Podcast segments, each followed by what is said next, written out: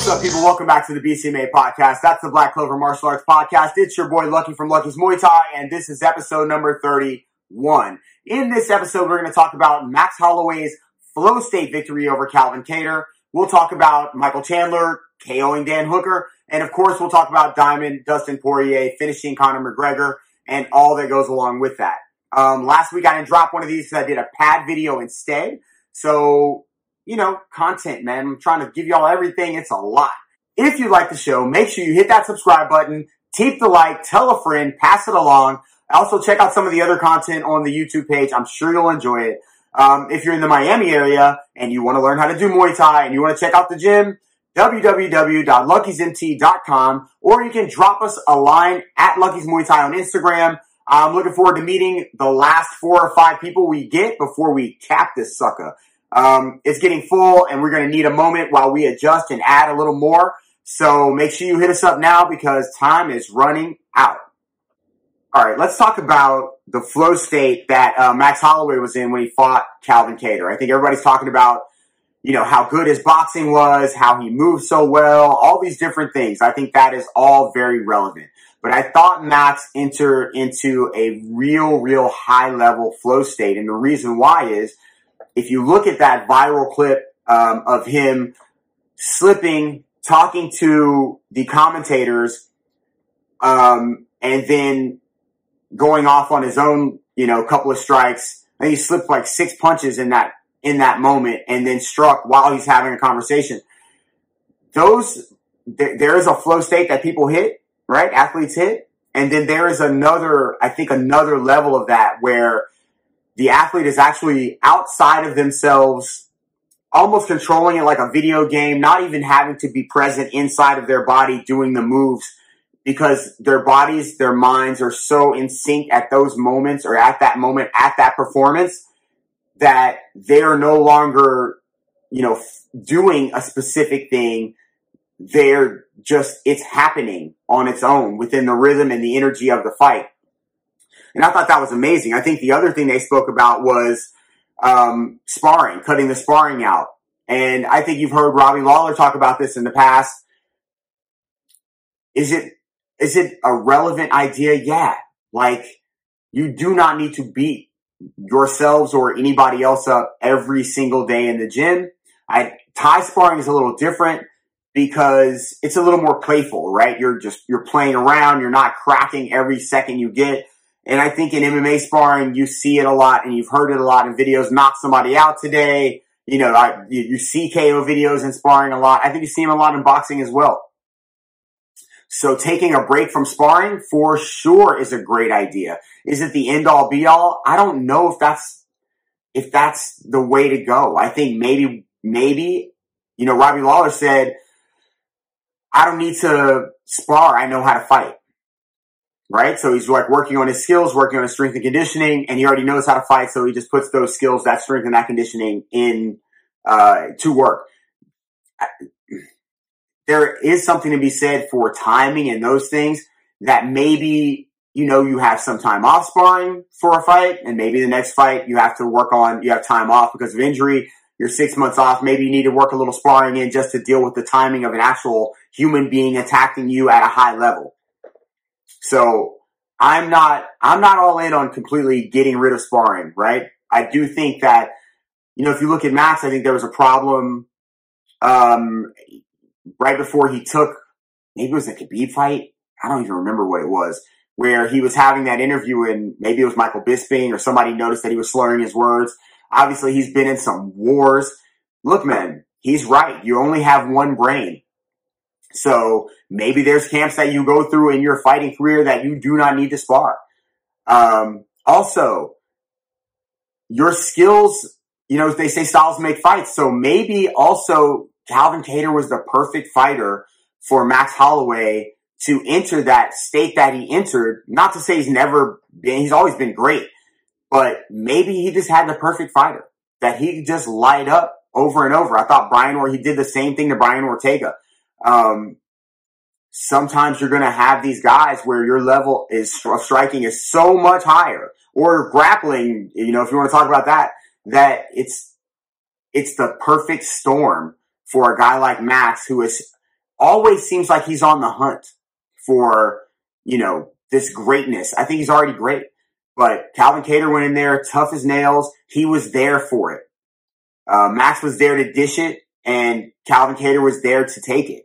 And I think that also had a lot to do with him being able to enter the state. I think that you've seen it before. Uh, Khabib, when he was beating up Michael Johnson, he had him on the ground and he's talking to Dana through the cage and he's talking to Michael Johnson and it doesn't seem like he's, you know, there's the effort there was minimal because he was just in this place where you, he was not there to be stopped.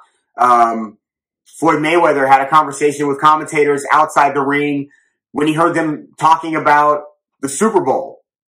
So he listened in on the conversation. I don't remember who he was piecing up, but he's piecing them up the whole time. And then it's like, yeah, take the Patriots. And, you know, there are moments and there are athletes that can enter a place that not everybody can get to or not everybody does get to. But when they get there, it is exceptional. It is beautiful to watch and you know you're watching something special. You've probably seen it in uh, Anderson Silva. You know, it's just, you've seen it, but it's amazing every time you see it. And I love that situation. I mean, I, Jordan and I think the come fly with me, maybe back in the day, he talked about you know, the rim becoming just getting so big that he just, he, everything went in. It couldn't miss.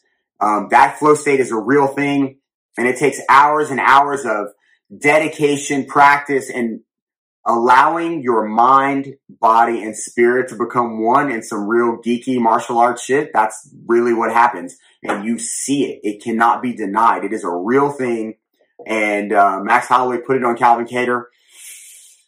And that's legit. You can go back and watch him talking. I'm the best boxer while he's slipping punches. And then, ha ha. I mean, I, pretty dope. All right. So Michael Chandler knocked out Dan Hooker, um, rather quickly. And people were, I think were, first of all, they were congratulating him. It was an amazing debut for the UFC. Um, also, I think there was a little bit of surprise. I don't know. I, I watched some videos and, uh, prior to the fight and people were Dan Hooker's going to be long. He's going to jab. He's going to do this stuff. And I was not surprised that Michael Chandler was going to bring the fight to him the way that he did. Michael Chandler's been waiting for this opportunity to fight in the UFC for how long?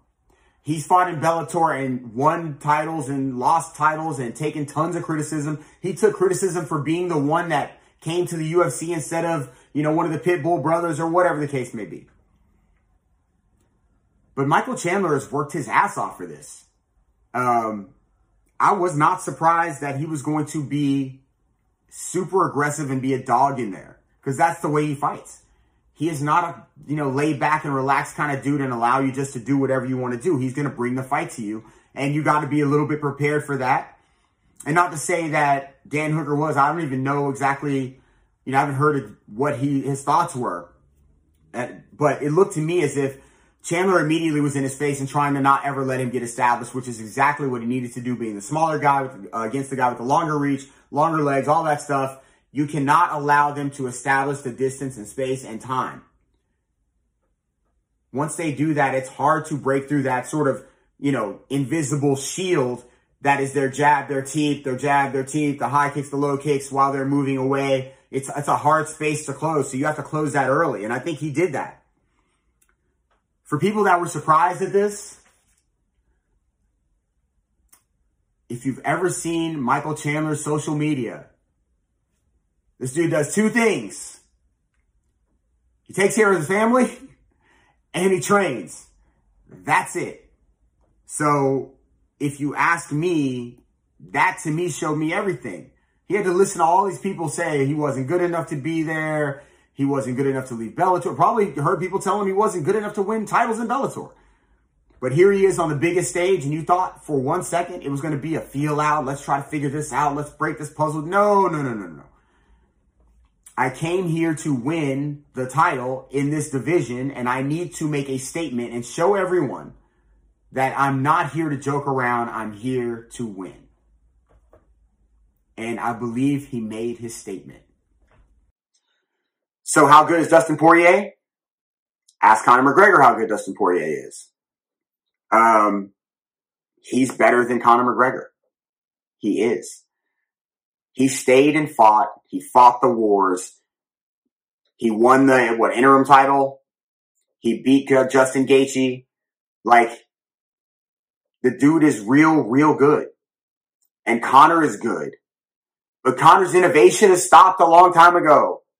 His innovation left the martial arts industry and went into the entertainment industry. He innovated. He said, I'm going to fight and cross over and fight Floyd Mayweather on the biggest stage. It wasn't like it hadn't been done before, but at that level, that's innovation. He opened some doors for people to make money. Um, liquor whiskey company. He innovated. Have other people done it? Yeah, but he was the first one to really get in there and like, I'm doing this in the UFC. He innovated things. We have to remember that he was innovating in a martial arts way before. Remember, he had uh, his movement coach playing touch butt in the park, as Nate Diaz so eloquently put it.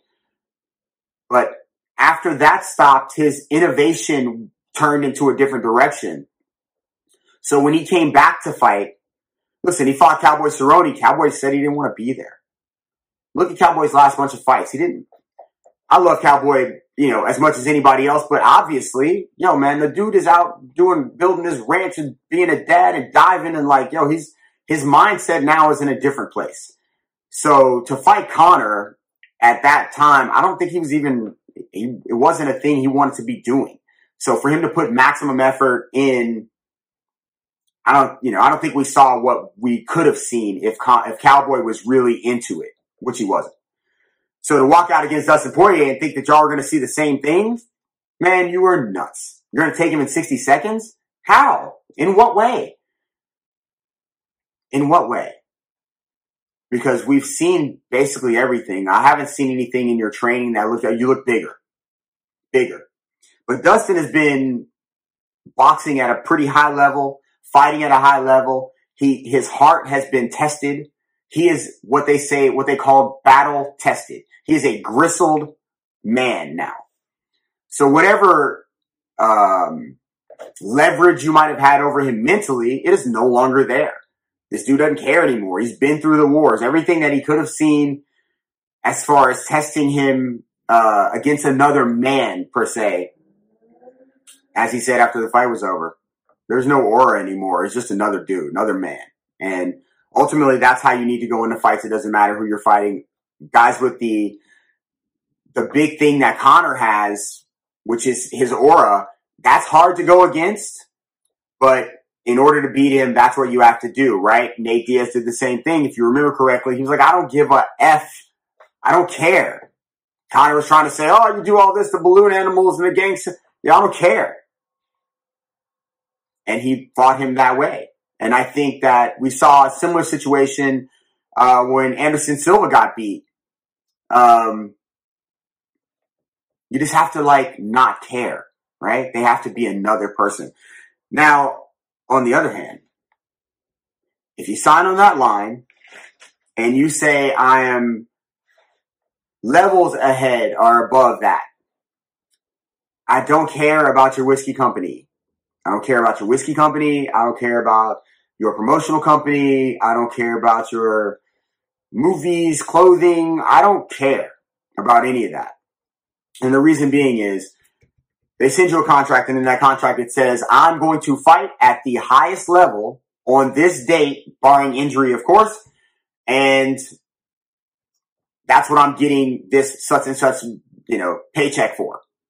So you showed up, you brought your game, your game got stopped, stuffed, and you got finished. Period.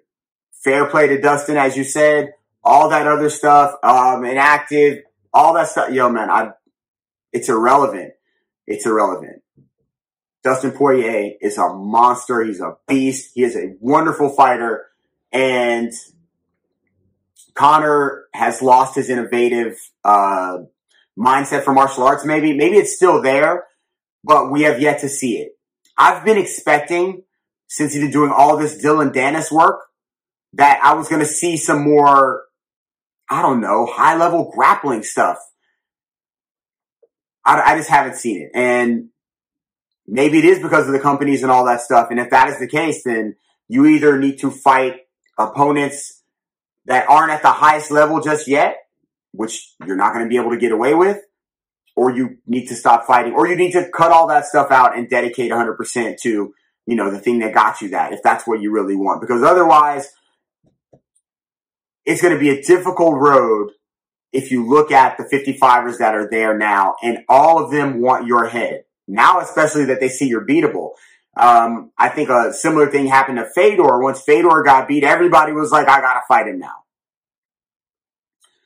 So, good luck on that quest to, you know, the next four fights or whatever, three fights this year and one next year, whatever the case may be.